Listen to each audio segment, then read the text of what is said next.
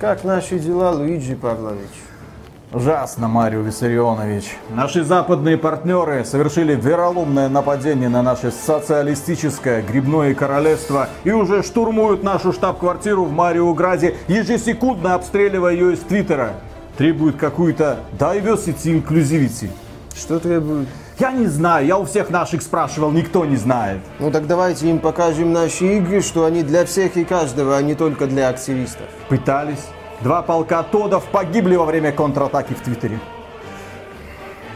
А давайте, может, им просто отправим наших волшебных грибов бесплатно? Ну вы что, мы же не благотворительная организация, а так нельзя? Просто расстрелять?